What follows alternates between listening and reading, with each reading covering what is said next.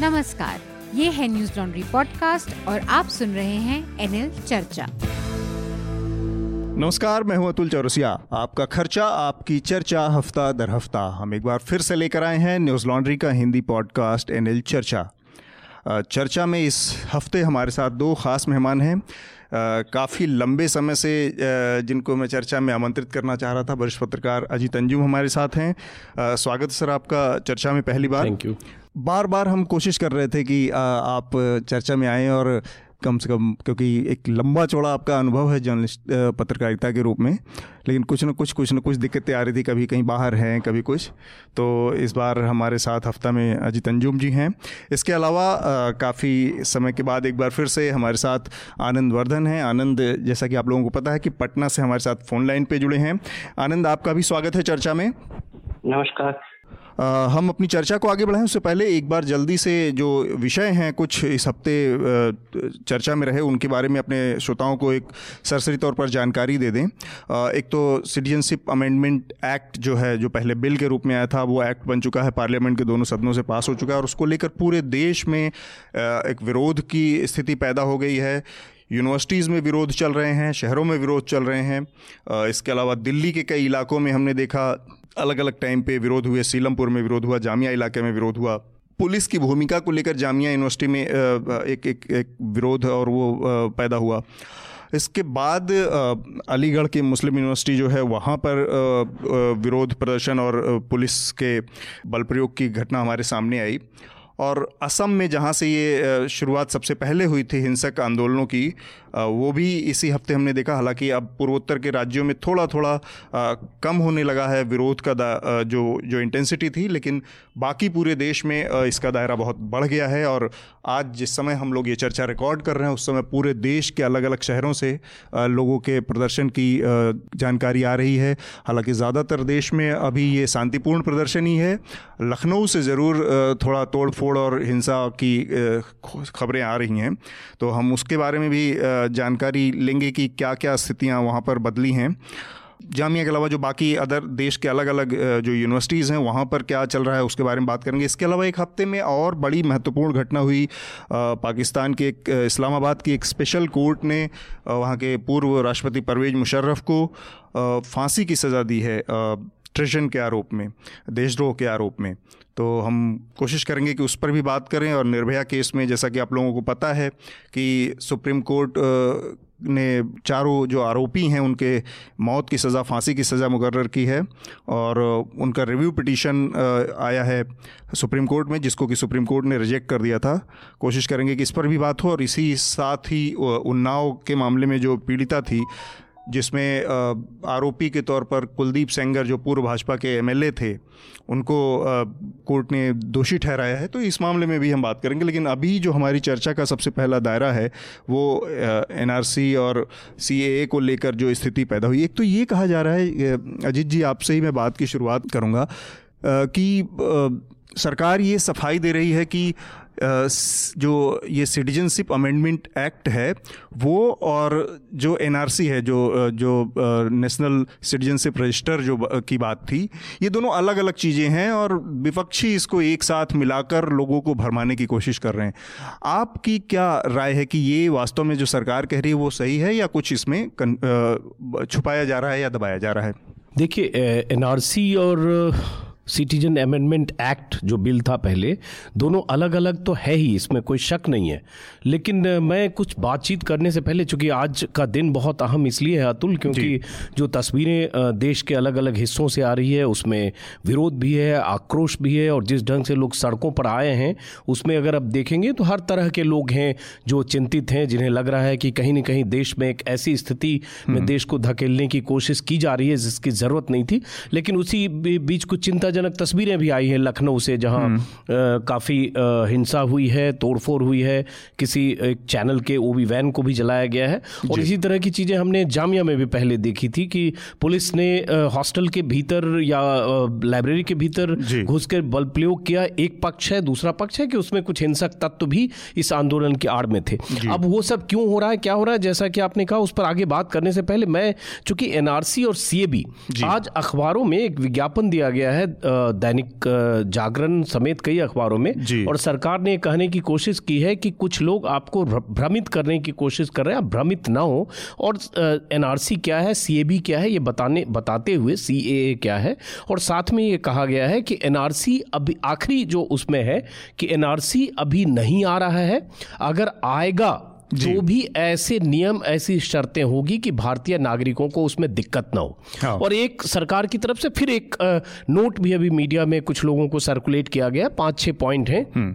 कि एनआरसी क्या है सी क्या है और दोनों में डिफरेंस क्या है। मैं ये कहने से पहले मैं चाहूँगा कि दर्शक जो आपके हैं जो सुन रहे हैं इसको जी जी। वो समझें। उसके लिए मैं एक अमित शाह का एक बयान है। मैं चाहूँगा कि वो बयान जरा सुने और उसके बाद हम बात को आगे बढ़ाएँ। सुने जरा। बाद में एनआरसी बनेगा। इसलिए जो शरणार्थी है उसको चिंता करने की ज़रूरत नहीं है घुसपैठियों को ज़रूर चिंता करने की ज़रूरत है। आप क्रोनोलॉजी समझ लीजिए। पहले सीए भी आने जा रहा है। सीए भी आने से बहुत इंपॉर्टेंट एनआरसी आएगा और एनआरसी सिर्फ़ बंगाल के लिए नहीं आएगा पूरे देश के लिए आएगा। घुसपैठिए देश की समस्या है। बंगाल, चूँकि बॉर्डर स्टेट है तो बंगाल के लिए ज़्यादा एक्यूट समस्या है, परंतु पूरे देश की समस्या है। तो पहले सीए भी आएगा, सारे शरणार्थियों को नागरिकता दिया जाएगा तो स्वाभाविक रूप से एनआरसी से उनको भय रखने की ज़रूरत नहीं। अब देखिए ये गृह मंत्री का बयान है। हम्म। एक बयान और सुनाता हूँ दस बीस सेकेंड लेंगे ताकि जी। जी। जो सुनने वाले श्रोता उनको क्लैरिटी हो जाए क्योंकि इसमें दो तरह के प्रोपेगेंडा है। हम्म। एक जो सरकार जो समझाने की कोशिश कर रही है सरकार की तरफ़ से जो नेता मंच पर जा रहे हैं या जो सरकार के प्रवक्ता बने हुए बहुत सारे बुद्धिजीवी हैं वो और दूसरा जो उसमें हकीकत है उसके बीच कहीं कुछ फंसा हुआ है। एक और छोटा सा बयान है ये भी सुनिए अमित शाह ने अपनी अमित शाह ने अपनी रैली में कहा जरा इनको भी सुनिए उसके बाद में अपनी बात करता हूँ सुने जरा सबसे पहले हम सीएबी के माध्यम से आए हुए सारे हिंदू सिख बौद्ध जैन क्रिश्चियन शरणार्थियों को यहाँ नागरिकता देंगे उसके बाद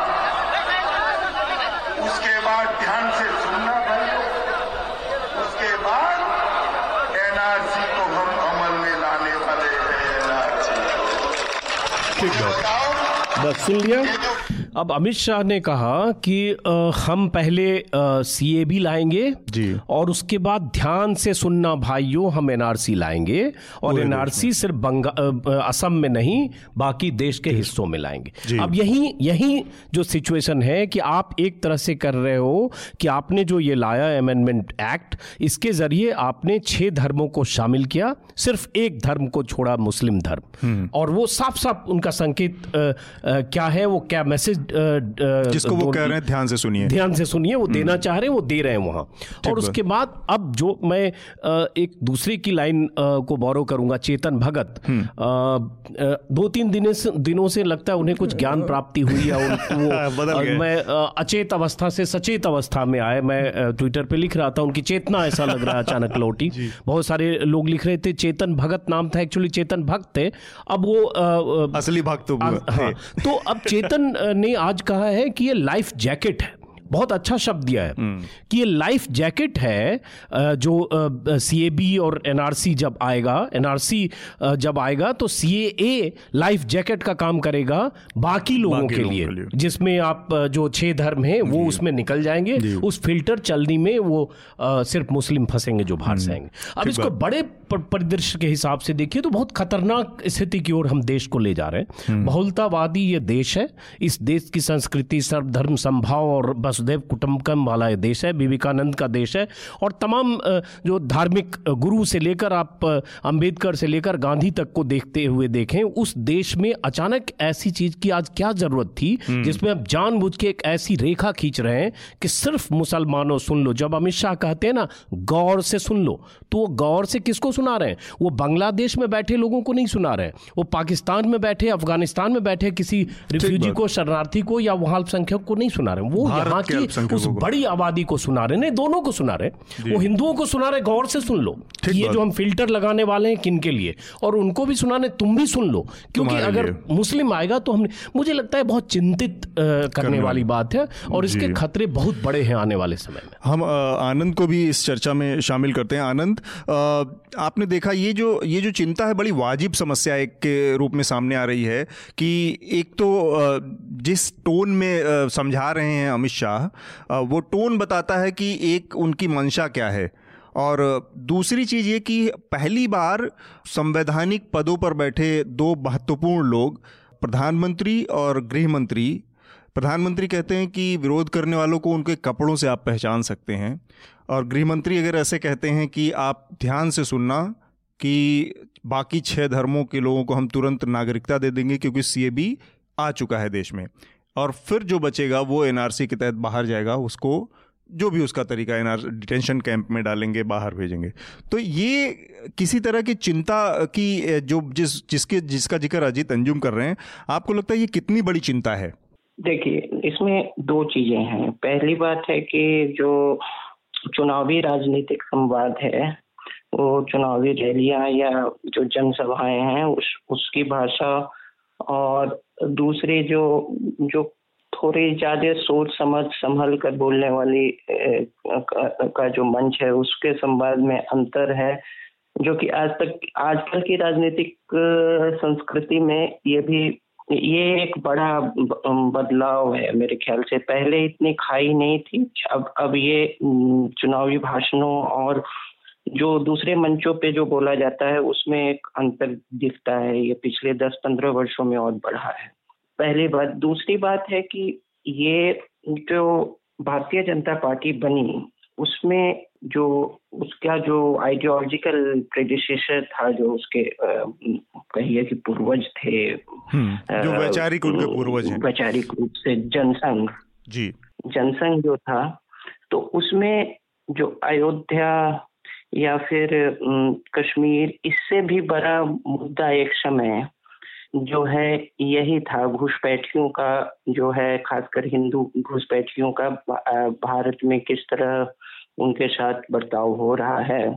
और डॉक्टर श्यामा प्रसाद मुखर्जी ने एक अप्रैल 1950 को नेहरू कैबिनेट से इसी बात पर इस्तीफा भी दिया था और बाद में अपनी, अपना एक स्वतंत्र राजनीतिक पार्टी जनसंघ का गठन किया था तो एक और मंत्री उनके साथ इसी बात पर इस्तीफा दिए थे उनका मैं नाम भूल रहा हूँ हम्म। तो ये एक घुसपैठियों की समस्या जो है और इस पर एक समय जो है कांग्रेस में भी एक आम धारणा बन गई थी कि इन इनका जो है जो पाकिस्तान में जो माइनॉरिटी है या ये जो बाद में पाकिस्तान का एक हिस्सा इकहत्तर में ईस्ट पाकिस्तान बांग्लादेश भी बना।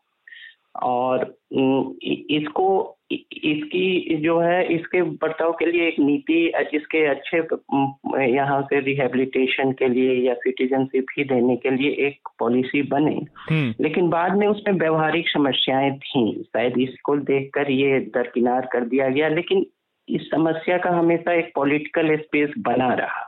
हम्म। और जैसे कि पत्रकारिता हो या कोई या राजनीति हो कोई कहानी अगर आप छोड़ देते हैं और उसे नहीं प्रकाशित करते हैं तो वो उसको कभी ना कभी कोई उठाएगा। जी। तो अब भाजपा के लिए ये एक सैद्धांतिक मुद्दा था और अब बस ये है कि अब वो शक्तिशाली है। और उनके एजेंडे में ये है काफ़ी दिन से था। और दूसरी दफ़ा जब वो आए हैं तो अपने कोर एजेंडे के दो तीन जो मुख्य उनके हैं उसको पुश करने की कोशिश उन्होंने की है। वो 370 हो। हाँ और अयोध्या तो खैर फिर भी न्यायिक प्रक्रिया से हुआ और जी। ये नीतिगत से तौर पे एक चीज़ मैं बस ये कहना चाह रहा था कि हिंदुओं की हाँ एक चीज़ मैं कहना चाह रहा था, आनंद, बस उसके बाद थोड़ा सा इस पर भी एक टिप्पणी आप दोनों लोगों से संक्षेप में लूँगा। आपको हिंदुओं की जो नागरिकता का संकट था या उसमें जो गड़बड़ियाँ थी, उसको करेक्ट करने में कोई तो दिक्कत नहीं है। दिक्कत यहाँ पर यह है कि एक धर्म को जिस तरह से बहुत शातिर तरीके से अलग कर दिया गया इसमें, और उसके बाद जो एनआरसी का कॉन्सेप्ट लाया गया, दिक्कत उससे है कि सरकारों को क्या इस लेवल तक जाके और इतने शातिर तरीके से या इतनी धूर्त धूर्त दिखना चाहिए चेहरे से सामने से देखिए इसका वो स्पष्टीकरण पार्टी या सरकार यह देगी कि इन तीनों देशों में तो जो माइनॉरिटी हैं जो अल्पसंख्यक हैं हम्म। वो यही धर्म है हम्म। तो मुस्लिम तो उन तीनों देशों में अल्पसंख्यक है नहीं ठीक बात तो वहाँ तक तो ठीक है लेकिन जो एनआरसी के साथ जो है जो व्यवहारिकता की समस्या है हम्म। खासकर भारतीय व्यवस्था जो है उसमें दस्तावेजों की जो स्थिति है हाँ। और जो एफ़, जो एफिशिएंसी है इंस्टीट्यूशन की या इसको लेकर तो अभी तक जैसे असम में हुआ उसमें जो सिटीजनशिप का क्राइटेरिया था वो हालाँकि पिछली सरकार ने जो यूपीए सरकार ने तय किया था उसका जो कार्यान्वयन हुआ उसमें कई दिक्कतें आई। तो उस एक अविश्वसनीयता है उसको लेके उसके कार्यान्वयन में अगर छोटी छोटी गलतियों के कारण कोई उस नागरिकता से छूट जाए हम्म। या फिर उसको उसको कोई आप जैसा भय बता रहे हैं किसी पॉलिटिकल एजेंडा के तहत जी। उससे जुड़ा है। तो आप ये कह रहे हैं कि इसकी व्यवहारिकता में बड़ी बड़ी दिक्कत है व्यवहारिक रूप से लागू व्यवहारिकता इसको बहुत चुस्त तरीके से बहुत ही जो एफिशिएंट ब्यूरोक्रेसी की ज़रूरत है कभी कभी ब्यूरोक्रेसी एफिशिएंट भी भारत की हो जाती है। हम्म। तो आ, कभी कभी जब काम करना चाहती है तो हो भी जाती है। लेकिन सामान्य तौर पर नहीं रहती मैं, है। मैं अजीत दखल दूँ। अजीत जी कुछ कहना चाह रहे हैं इसके बाद? हाँ। मेरी मैंने बात आपकी सुनी आप सही कर। रहे हैं बट मुद्दा ये है कि देखिए असम में असम में 10 साल में ये पूरा हुआ सुप्रीम कोर्ट के मॉनिटरिंग में हुआ 1600 करोड़ लगभग इसमें खर्च हुए और 19 लाख के आसपास अभी जो लोग फंसे हैं जिन जो अपना दस्तावेज़ सबूत नहीं दे पाए जिसमें कहा जा रहा है कि उसमें बहुसंख्यक उसमें हिंदू बंगाली हिंदू या अन्य धर्म को धर्मों के लोग हैं जो 11 लाख के आसपास हैं। हम्म। तो अब सवाल ये उठता है कि एक स्टेट में इसके कई पहलू हैं। एक स्टेट में 1600 करोड़ खर्च हुए उनतीस राज्यों में अगर अगर ये करते हैं, जो असम छोटा राज्य है, उससे बड़े राज्य भारत में कई हैं, और उसके बाद कितने साल, क्यों और क्या उसका प्रोसेस होगा?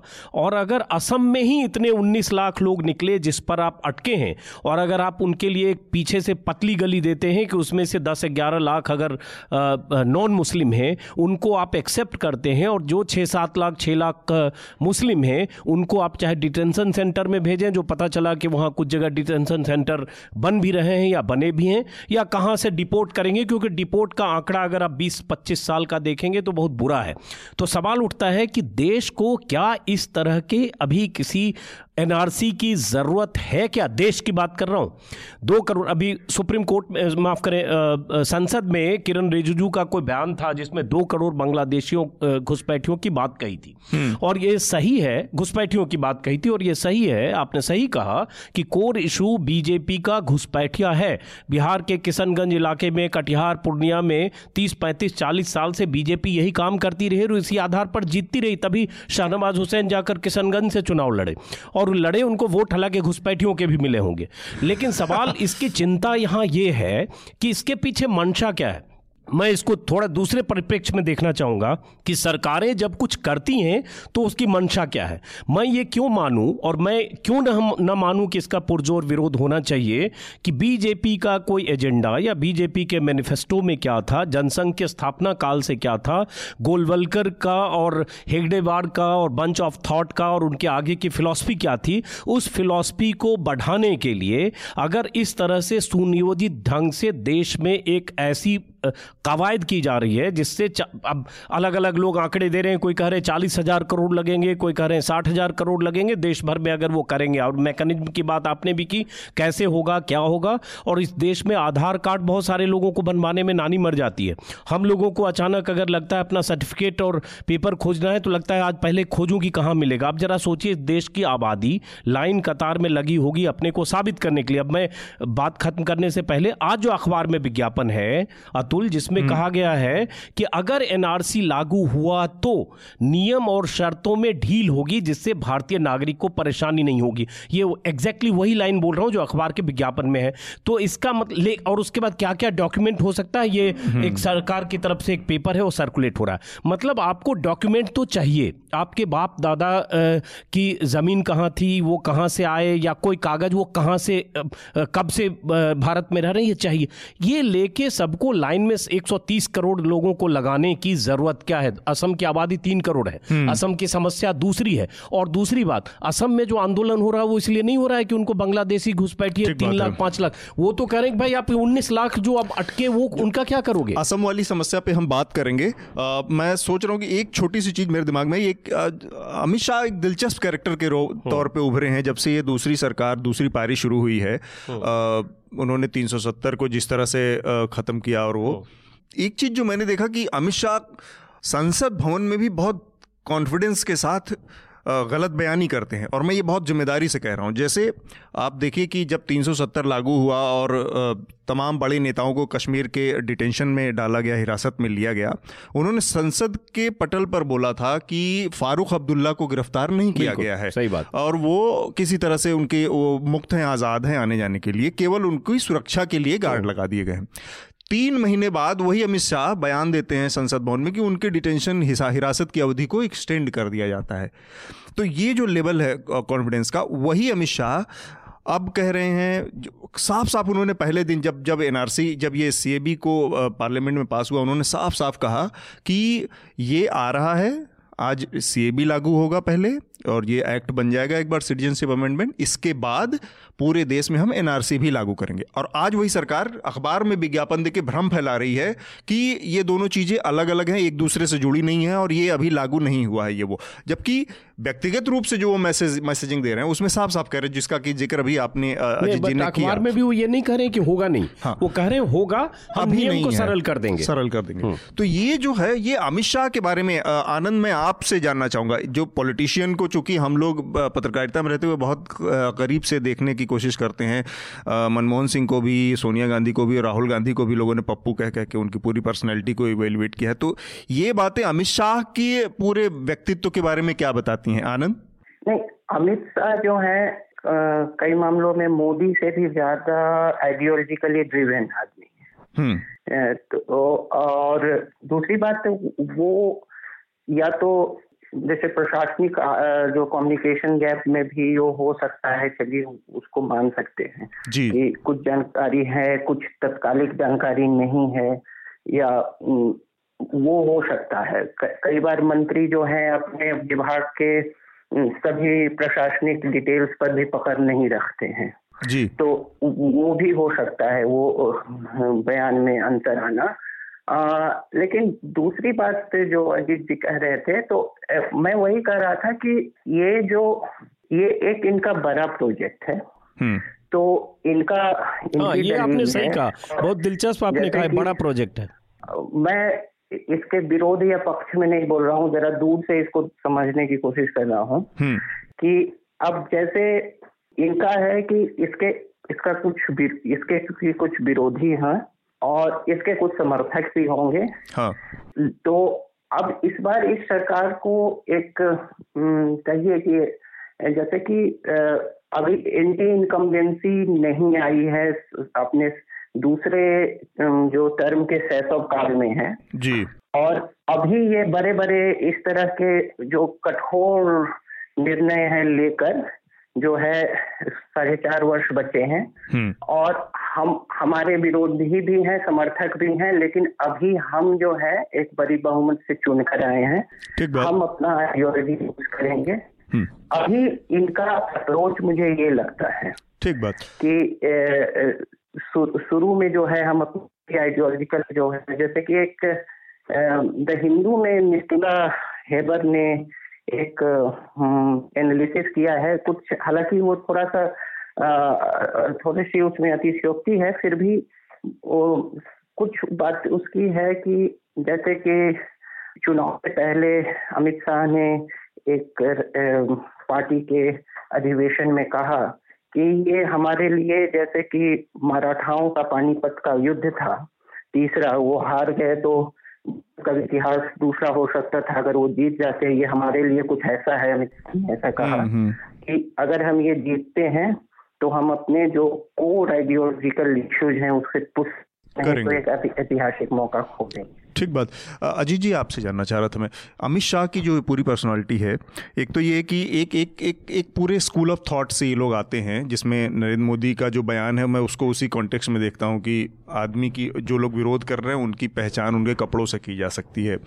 ये एक मिनट में आदमी समझ जाएगा कि वो किस जगह से बोल रहे दुनिया भर में खड़े होकर वसुधैव कुटुंबकम और गांधी और बुद्ध के लोग हम बताने वाले प्रधानमंत्री अपने देश में आते ही जब जब मुँह खोलते हैं तो अचानक से उनके अंदर जो जो उनके अवचेतन में छुपी हुई घृणा है मुसलमानों के लिए, वो उनके कभी कपड़ों से बाहर आ जाती है, कभी वो कहेंगे कि बकरीद ईद पे बिजली मिलेगी तो दिवाली पे क्यों नहीं मिलेगी? इस तरह से तो छुपा के जो उसको, ये क्या बताता है? मतलब मैं अमित शाह के उस पूरे पर्सनैलिटी क्योंकि अब इस समय उतने बड़े नेता नहीं तो उनके पूरे व्यक्तित्व का एक अवलोकन इस तरह से होना चाहिए। अब, जैसे प्रधानमंत्री मोदी ने कहा, कपड़ों से पहचाने जा सकते हैं। तो अगर ये कहते हैं कि विरोध करने वाले कपड़ों से पहचाने जा सकते हैं तो उनकी मंशा और मकसद साफ़ है कि वो किसी विरोध में खड़े लोगों को कहाँ देख रहे हैं या किन की ओर इशारा कर रहे हैं। हम हम्म। आप आसानी से समझ पा रहे हैं। लेकिन अमित शाह का भी भाषण अगर आप याद करें संसद में लोकसभा राज्यसभा दोनों के भाषण में और आखिरी में जब वो राज्यसभा में थे तब जब अमित शाह ने कहा कि जो लोग विरोध कर रहे हैं और उनका इशारा विपक्ष की तरफ़ था साफ़ साफ़ उन सब की ये दलील वही है जो पाकिस्तान में दी जा रही है। हाँ। और उन्होंने बार बार इसको अपने शब्दों में कहा एक तरह से उन्होंने भी यही कहा कि आप लोग जो बोलते हैं वही पाकिस्तान की भाषा है या पाकिस्तान की जो भाषा है वो विपक्ष की भाषा है तो मोदी और अमित शाह के कॉम्बिनेशन को अगर आप देखेंगे तो आ, मैं थोड़ा गृह मंत्री हैं इसलिए सम्मान के साथ कहना चाहूँगा दोनों एक दूसरे के पूरक हैं हम्म। और जो एक चीज़ से छूटती है वो दूसरा पूरा करते हैं हम्म। और एग्जीक्यूटर जो होते हैं ना एग्जीक्यूशन का प्लान अमित शाह का है चेहरा मोदी हैं और मैं कई बार लगता है कि फैसले लेने में अमित शाह ज़्यादा तल्ख सख्त और विरोधियों के प्रति बेमुरवत जो होता है हम्म, बेमुरवत होता निर्मम है निर्मम होकर निर्ममता से फैसला करते हैं और ये फैसले इन्होंने गुजरात में भी लिए थे हम्म। और उस फैसले की उन्हें सजा भी मिली उसमें कितना आधी हकीकत आधा फसाना मैं नहीं कर सकता। हम्म। लेकिन तब भी ट्रबल शूटर कुछ लोग शार्प शूटर भी कह सकते हैं वो अमित शाह उनके तब थे हाँ। और आज अगर देखेंगे तो बताओ गृह मंत्री एक तरह से राजनाथ सिंह का पाँच साल का कार्यकाल देखिए गृह मंत्री वो भी थे और पाँच साल यहाँ देखिए हम्म। अभी सरकार मई मई मई से लेकर अब तक देखिए सरकार बने पाँच छह महीने होने जा रहे हैं इसमें कितने बड़े बड़े फैसले हो गए और कितने बड़े फैसले का आगाज़ है अभी हाँ। आप अभी सही उन्होंने कहा कि ये बड़ा प्लान है इस हम्म। बड़े प्लान के साथ कॉमन सिविल कोड से लेकर तमाम चीज़ें शामिल है। और एक बड़ी बात अभी उन्होंने कह दी कि राम मंदिर पता नहीं कैसे चार महीने की बात कही वो स्लिप ऑफ़ टंग है हम्म। जुमला है मुझे नहीं पता लेकिन उन्होंने कहा चार महीने में राम मंदिर भव्य मंदिर ऊँची प्रतिमा बनेगी। तो ये थोड़ी बड़ी बड़ी बातें करके उस उस देश की बहुसंख्यक हिंदुत्ववादी आबादी को की नब्ज पर हाथ रखने की महारत अमित शाह को है। वो समझते हैं कहाँ हाथ रखने से लोगों को लगेगा कि उनकी बात सुनी जा रही है उनका अपना नेता है और वो एक मेरे ख्याल से उनको उत्तराधिकारी भी मानिए नरेंद्र मोदी की। अभी कल्पना अगर बीजेपी की करेंगे नरेंद्र मोदी के बाद तो आपको अमित शाह देखेंगे। और ये हाँ। दोनों एक दूसरे को कंप्लीमेंट करके जगह भी दे रहे हैं। दोनों बार आप देखें दोनों 370 के समय भी और इस बार भी मोदी नहीं थे जिस समय अमित शाह भाषण दे रहे थे। संसद तो में। संसद में। तो हालाँकि पिछली बार दुर्घटना हुई जिस दिन प्रधानमंत्री मोदी को बोलना था उसी दिन कोई घटना हो गई थी और हम्म। मोदी का भाषण पीएम का नहीं हो पाया। तो एक तरह से उनको आगे बढ़ाया भी जा रहा है और वो हम्म। बेमरोवत होकर सारे फैसले सरकार के पक्ष में पार्टी के पक्ष में लेते हैं। ठीक बात। इससे जुड़ा एक और पहलू है जो कि जामिया में हम लोगों ने पिछले रविवार को देखा कि जामिया के इलाके में भारी आगजनी और हुई बसें जलाई गई गाड़ियाँ तोड़ी गई। और उसके बाद जो एक स्थिति सामने आई, जो हमारे रिपोर्टर्स वहाँ पे मौजूद थे, जो कि वो गए और उन्होंने जो इनपुट दिया कि जामिया इलाके के बाहर के कुछ लोग दो तीन हज़ार की संख्या में बच्चों के उस भीड़ में, जो बच्चों का मार्च जा रहा था, उसमें शामिल हुए और वहाँ से फिर उन लोगों ने जब पहला न्यू फ्रेंड्स कॉलोनी में रोक दिया, उनके मार्च को रोक दिया तो वहाँ कहा सुनी की स्थिति पैदा हुई और वो कहा सुनी इस रूप में तब्दील हुई कि पत्ते एक तरफ़ से पत्थरबाजी शुरू हुई, दूसरी तरफ़ से लाठीचार्ज शुरू हुआ। अब ये इसकी क्रोनोलॉजी बता, बिठा पाना मुश्किल है कि लाठी पहले चली कि पत्थर पहले चला। उसके बाद लोगों ने गाड़ियाँ जलाई जिसमें कोई शक नहीं है, लेकिन उसके बाद की जो तस्वीरें आई हैं, वो बहुत भयावह हैं। पुलिस जिस तरह से कैंपस में घुसी जामिया के वीसी का कहना है कि कोई उनसे परमिशन नहीं थी, वहाँ के प्रॉक्टर का कहना है कि कोई बातचीत तक नहीं की गई और पुलिस ने कैंपस के अंदर घुस घुस के मारा लोगों को। बच्चों को इतनी बेमुरवती से मारा, किसी की आँख खराब हो गई है हमेशा के लिए, किसी के हाथ टूट गया हमेशा के लिए। और इसके अलावा भी एक चीज़ दिखी उसमें कि वो बच्चे जो लाइब्रेरी में पढ़ रहे हैं अंदर कैंपस के बाहर से अंदर गोले दागे जा रहे हैं। किस मकसद से, किस नीयत से, जिस कैंपस में हमेशा आई कार्ड दिखा के और ये वो लोग घुस गए। पुलिस अपनी कहानियाँ बताती रही। गोलियाँ चलाने की भी बात आई है एनडीटीवी की एक रिपोर्ट में। उसमें न जाते हुए ये जो पुलिस का रवैया, और उसी रात फिर एएमयू में एक घटना हुई, जिसमें बड़ी संख्या में छात्रों के ऊपर बल प्रयोग किया गया कैंपस के अंदर फिर से घुस के। ये क्या बताता है? इस देश में मतलब स्टूडेंट के आंदोलन तमाम हुए हम लोगों ने आ, मतलब मैं देख रहा हूँ इलाहाबाद और बीएचयू से इस बार उस तरह की आवाज़ें नहीं उठ रही हैं। तो इसके इसमें से दो चीज़ें मैं समझना चाह रहा हूँ। एक तो ये कि क्या यूनिवर्सिटीज़ भी जाति और धर्म की लाइनों में बटे हुए हैं या वैचारिक लाइनों में बटे हुए हैं? दूसरा ये कि अगर ये जामिया और एएमयू नहीं होता तो क्या इतने बड़े बड़े बवाल हुए देश विरोधी कह दिया गया टुकड़े टुकड़े गैंग कह दिया गया जेएनयू को गद्दारों की धरती कह दिया गया सब कुछ कह दिया गया लेकिन इतना निर्मम कोई पुलिस का अटैक, ब्रूटल फोर्स का इस्तेमाल जेएनयू पर भी किसी ने नहीं देखा होगा, जितना हमने उस रात पूरा ए और जी जामिया के ऊपर देखा। ये क्या है? ये केवल इसलिए क्योंकि उनकी धार्मिक पहचान है तो पुलिस को एक छूट है। बहुत सही आपने आखिरी शब्द कहा, मैं वहीं से शुरू करता हूँ और बहुत ही साफगोई से मैं कहूँगा अतुल, कि अगर ये जामिया विश्वविद्यालय नहीं होता तो पुलिस इतनी आक्रामक नहीं होती और इस तरह से घुसकर बिना प्रॉक्टर या वीसी की इजाज़त के जिस ढंग से लाइब्रेरी में पुलिस ने लाठी डंडे बरसाए बल्कि एक वीडियो मैंने देखा जिसमें पुलिस वाले ने लड़कियाँ भी थी और एक वीडियो देखा जिसमें एक कुछ पुलिस वाले दिख रहे हैं मुँह पर रुमाल लपेटा हुआ है जब लाइब्रेरी में सवाल उठता है लाइब्रेरी में मुँह पर रुमाल लपेट कर पुलिस का जाना लाठी डंडों के साथ लड़कियों की चीख पुकार है लड़कों की चीख पुकार है बेंच टेबल टेबल के भीतर लड़के बच्चे स्टूडेंट्स छिपने की कोशिश कर रहे और तमाम कहानियाँ हम सबने देखी सुनी।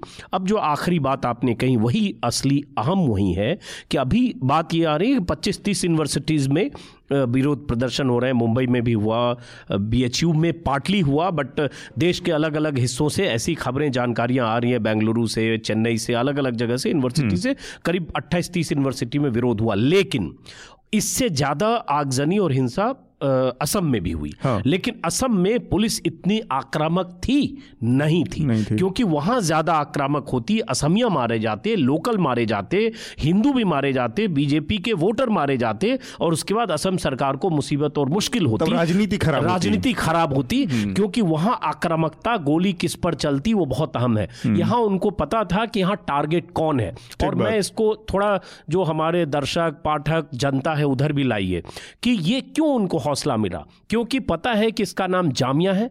पता है जामिया का मतलब एक धर्म विशेष है।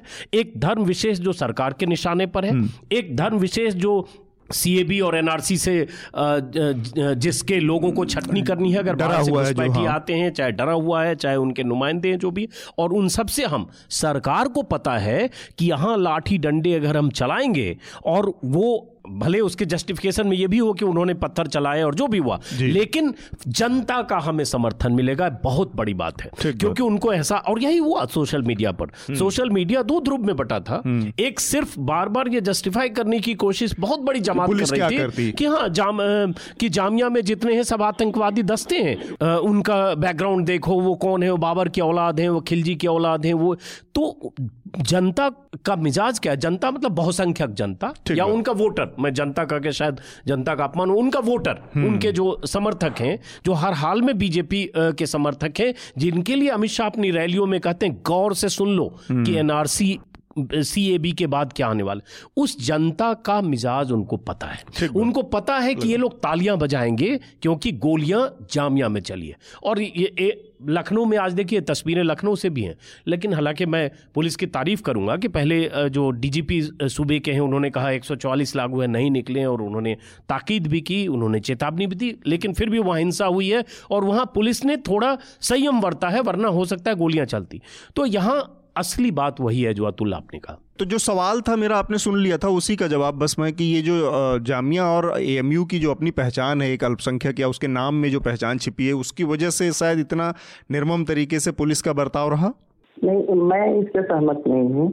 हाँ। पहली बात की जो कोई भी कार्रवाई होती है उसके लॉजिस्टिक्स क्या है उस, उस समय जो परिस्थिति है वो क्या है? और ये सब चीज़ पर भी गौर देना होगा। और एक है विद्यार्थी का पक्ष। तो बाय डिफ़ॉल्ट विद्यार्थी का पक्ष जो है वो जो पब्लिक स्फेयर में है वो मीडिया हो जाए वो है लोगों की सहानुभूति रहती है। हाँ। लेकिन उसको जो है तो मैं अभी नहीं या वो सहमत नहीं होगा ऐसा कोई पैटर्न नहीं मुझे दिखा। आ, पहली बात है कि जो दोनों पक्ष जो है दोनों पक्ष को देखना होगा जो विद्यार्थी पक्ष है वो चूँकि उसके प्रति एक पब्लिक स्फीयर में सहानुभूति होती है लेकिन उसे सत्य का एकमात्र स्रोत नहीं मान लेना चाहिए पहले ही से और दूसरी बात है कि मैं कोई कानूनी विशेषज्ञ नहीं हूँ लेकिन अपनी सीमित जानकारी के आधार पर कुछ बातें बता रहा हूँ कि पहली बात की जो शॉप है या सीआरपीसी है उसमें सीआरपीसी जो कानूनी आधार है इन स्थितियों से निपटने का उसमें कैंपस में प्रवेश हम्म। कैंपस में प्रवेश या किसी भी जगह पे प्रवेश के लिए जो परमिशन है उसकी कोई आवश्यकता नहीं होती है यूनिवर्सिटी कैंपस में भी ये लोकल पुलिस या यूनिवर्सिटी के प्रशासन के बीच एक अंडरस्टैंडिंग हो सकती है, लेकिन उस अंडरस्टैंडिंग पे प्रेसिडेंस जो है सीआरपीसी का रहेगा, जब वहाँ के स्थानीय पुलिस जो भी अधिकारी हैं, उनको लगता है कि जो लोग घुसे हैं उसे निकालने के लिए या कुछ ऐसा खतरा है जिसके लिए अंदर प्रवेश करना हो। अच्छा। तो इस पे जो है कानूनी स्थिति मेरे ख्याल से पुलिस के पक्ष में है लेकिन मैं कोई विशेषज्ञ नहीं हूँ। कोर्ट में लोग जा सकते हैं जो आक्रामक व्यवहार हुआ। नेचर ऑफ़ प्रोवोकेशन क्या था? पुलिस ऐसा क्यों की? हम्म। इसकी समीक्षा किए बिना इस नतीजे पे पहुँचना। मुझे नहीं लगता है ठीक है। ठीक बात है। इसका एक और पहलू है इसको बात करके और फिर हम अपनी आज की चर्चा को रोकेंगे। इसमें जो शुरुआत हुई सिटीजनशिप अमेंडमेंट बिल पारित होने के बाद आ, वो असम और नॉर्थ ईस्ट में सबसे बड़े और व्यापक प्रदर्शन हम लोगों ने देखे। और वहाँ पर जो शुरुआत हुई वो वो भी सरकार के ही खिलाफ था लेकिन वहाँ के जो प्रदर्शन का जो का मामला है जो जो, जो कैरेक्टर है उस प्रदर्शन का वो जो बाकी हिंदुस्तान में इस समय हम देख रहे हैं उन दोनों के बीच में एक बड़ा बेसिक सा अंतर है। और मुझे मेरा अपना व्यक्तिगत रूप से आकलन है कि असम की जो दिक्कत है या जो प्रदर्शन है उसके में एक दूसरे तरह के खतरे हैं अपने छिपे हुए। उसकी एक सब नेशनैलिटी है।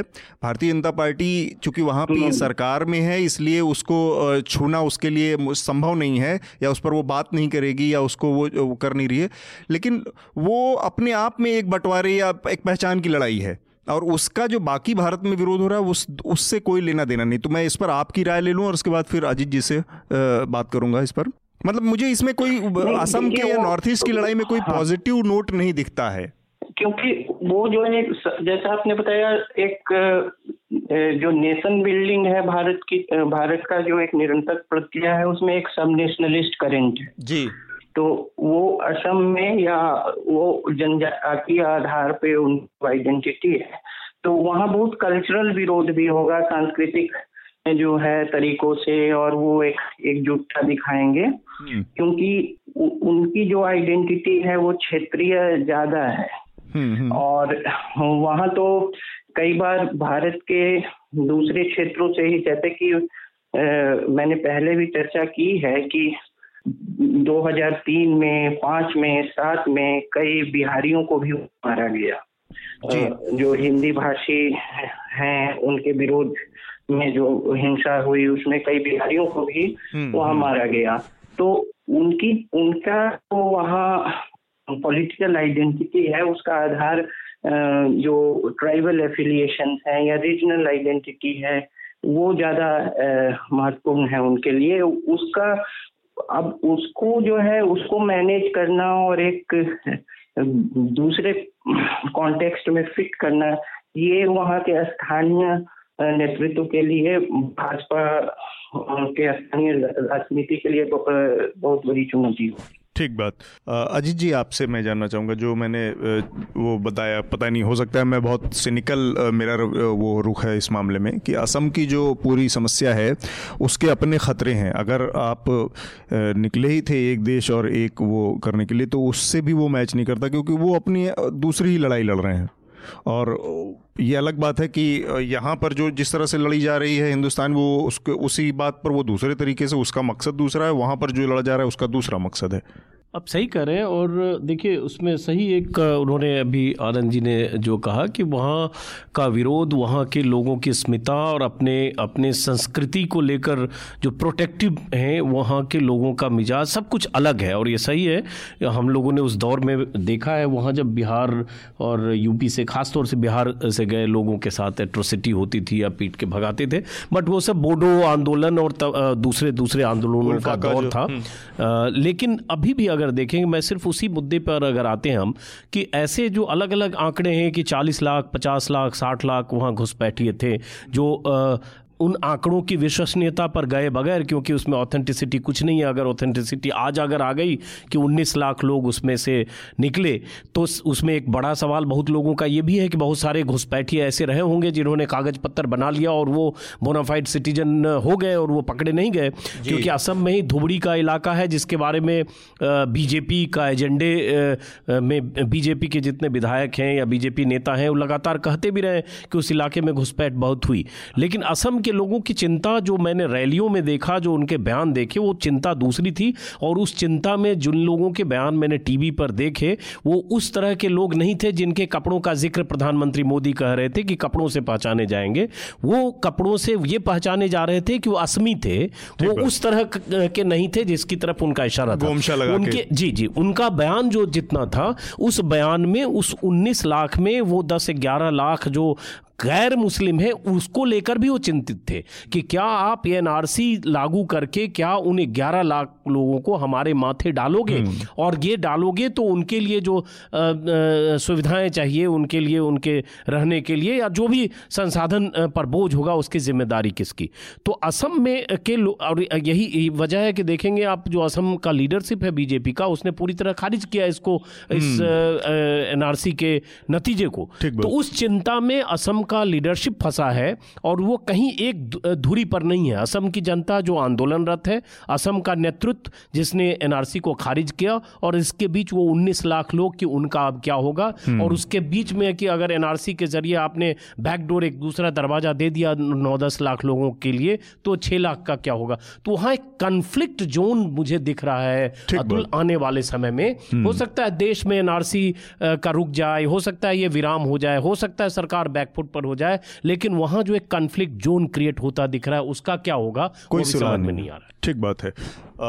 चूँकि ये एक एक अभी डेवलपिंग इशू है और आ, मतलब पूरे देश में इसको लेकर एक बड़ा गुस्सा भी दिख रहा है। इसके समर्थन में भी कुछ लोग ऑब्वियसली हैं जो सत्ता के साथ या सत्ताधारी पार्टी से सहमत लोग हैं। उनको लगता है कि ये एक ठीक फैसला है।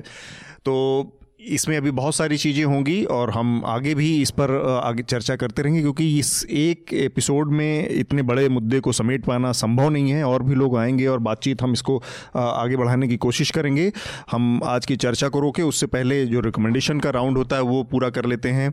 अजीत जी, हमारे जो श्रोता हैं या दर्शक हैं, उनके लिए आप क्या रिकमेंड करेंगे इस हफ़्ते? पता नहीं, आप, मैं समझता हूँ न्यूज़ लॉन्ड्री के जो श्रोता हैं, वो काफ़ी अध्ययनशील होते हैं, क्योंकि आपका प्लेटफॉर्म ऐसा है, पढ़े लिखे देखे लोगों का। और आज ही रामचंद्र गुहा को वहाँ हिरासत में लिया गया।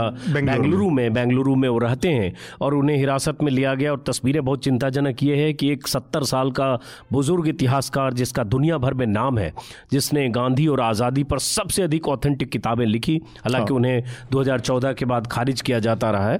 दुनिया में सम्मानित इतिहासकार को गिरफ़्तार किया गया तो मैं आपसे कहूँगा कि रामचंद्र गुहा की ही दो किताबें पढ़िए India after Gandhi India before Gandhi जो। हिंदी में पढ़ना चाहते हैं इंडिया आफ्टर गांधी वो हिंदी में दो भागों में है। भारत नेहरू के बाद भारत गांधी के बाद मेरे ख्याल से पेंगुइन ने छापा है। सुशांत झा अच्छे पत्रकार उन्होंने उसका अनुवाद किया है। हिंदी पाठक उसको पढ़ें अंग्रेज़ी में पढ़ना चाहते तो इंडिया आफ्टर गांधी पढ़ें। और इससे आप जो देश में जो कुछ हो रहा है क्योंकि जब ये आपको पटेल और नेहरू के विवाद पर ले जाएँगे जब ये आपको उन्नीस राजा हरि सिंह की भूमिका से लेकर और कश्मीर पर भारत की भूमिका पर आपको आ, कुछ गलत तथ्यों के साथ परोसना चाहेंगे जो व्हाट्सएप यूनिवर्सिटी जिसको कहते हैं उन खबरों को फैक्ट चेक करने के लिए ये किताब आप पढ़िए वहाँ से लेकर आज तक इतिहास को लेकर एक आपकी दृष्टि बनेगी। ठीक बात है। आनंद तो इस हफ़्ते आपका रिकमेंडेशन क्या होगा हमारे श्रोताओं के लिए? यूनिवर्सिटी ऑफ़ बर्मिंघम ने में ल्यूबन हैकरमैन ने एक शोध किया है जो हिंदू माइग्रेंट हैं पाकिस्तान में उस पर उन पर जो भी अत्याचार है या जबरन शादी जबरन धन परिवर्तन इसको लेकर तो यूनिवर्सिटी ऑफ़ बर्मिंगम में ये 2018 में प्रकाशित हुई थी एक अच्छे विश्लेषणात्मक अध्ययन उन्होंने किया है इस विषय पे। वो दूसरी है कि मैं कहूँगा कि जानकारियाँ और इंफॉर्मेशन बहुत तरफ़ से आ रही हैं। हम्म। सरकारें आएँगी जाएँगी लेकिन जो सरकार के प्लेटफॉर्म्स हैं वो वही रहेंगे जैसे पीआईबी या या फिर होम मिनिस्ट्री यही रहेगी वो जो है श्री चिदम्बरम गृह मंत्री रहे या अमित शाह रहे हम्म। ठीक बात तो पीआईबी से सीए पीआईबी से सीए पे जो जानकारी आ रही है या होम मिनिस्ट्री के ऑफिशियल हैंडल से जो आ रही है उन चीज़ों को पढ़ना चाहिए लोगों को हाँ। क्योंकि वर्तमान में नीति क्या है अंत में जो है, नीति वही है। सरकार बता रही है या सरकार के नीतियों का प्रभाव आप पर पड़ेगा। अखबारें या चैनल्स वगैरह अलग अलग ढंग से अपने आइडियोलॉजिकल टिल्ट के अनुसार से उसके कुछ अंश को सही या गलत बताएँगे। ठीक बात। लेकिन अंत में आपको सरकार से निपटना है इसलिए सरकारी वर्जन जो है उस उसके बिल का या वो क्लैरिफिकेशन जो दे रही है जो पीआईबी ने आज से शुरू किया है उन चीज़ों को पढ़ें। ठीक बात है। दिलचस्प चर्चा और दिलचस्प ये रिकमेंडेशन है। आ, मेरा रिकमेंडेशन इस हफ़्ते एक डिस्क्लेमर के साथ कि मेरे बहुत करीबी दोस्त हैं अभिषेक श्रीवास्तव उनकी किताब आई है देश गाँव करके। वो किताब रिकमेंड करूँगा इसलिए क्योंकि वो किताब कोई साहित्यिक पर्पज से नहीं साहित्य समझ, जानने, समझने से ज़्यादा देश और समाज को समझने के लिए वो रिपोर्ट, उनके रिपोर्टों का एक का एक संकलन है। देश, समाज जिसमें उन्होंने अलग अलग अलग देश के तमाम हिस्सों में जो रिपोर्टिंग की है उसका संकलन और बहुत अच्छी किताब है और जानने, समझने में भी बहुत सारे आंदोलनों को समझने में आपको जो देश के अलग अलग हिस्सों में चल रही है, उनको समझने में मदद मिलेगी। तो मैं अभिषेक की इस किताब को रिकमेंड करूँगा और हम आज की चर्चा को रोके। उससे पहले दो तीन चीज़ें आप लोगों से जो हम हमेशा करते हैं कि न्यूज़ लॉन्ड्री को आप लोग सब्सक्राइब करें, अपना समर्थन दें।